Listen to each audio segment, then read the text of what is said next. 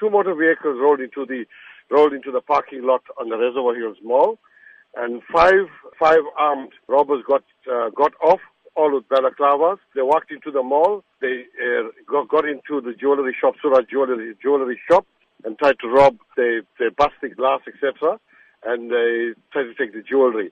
And then what actually happened is the owner retaliated. They actually ran out of the shop. One robber was shot dead.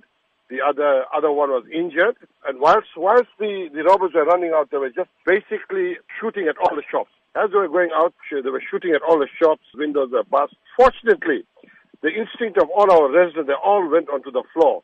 And none of the residents were hurt. And, and that's one, one good thing that the, the, the instincts of our residents are fantastic. The, the robbers uh, went off.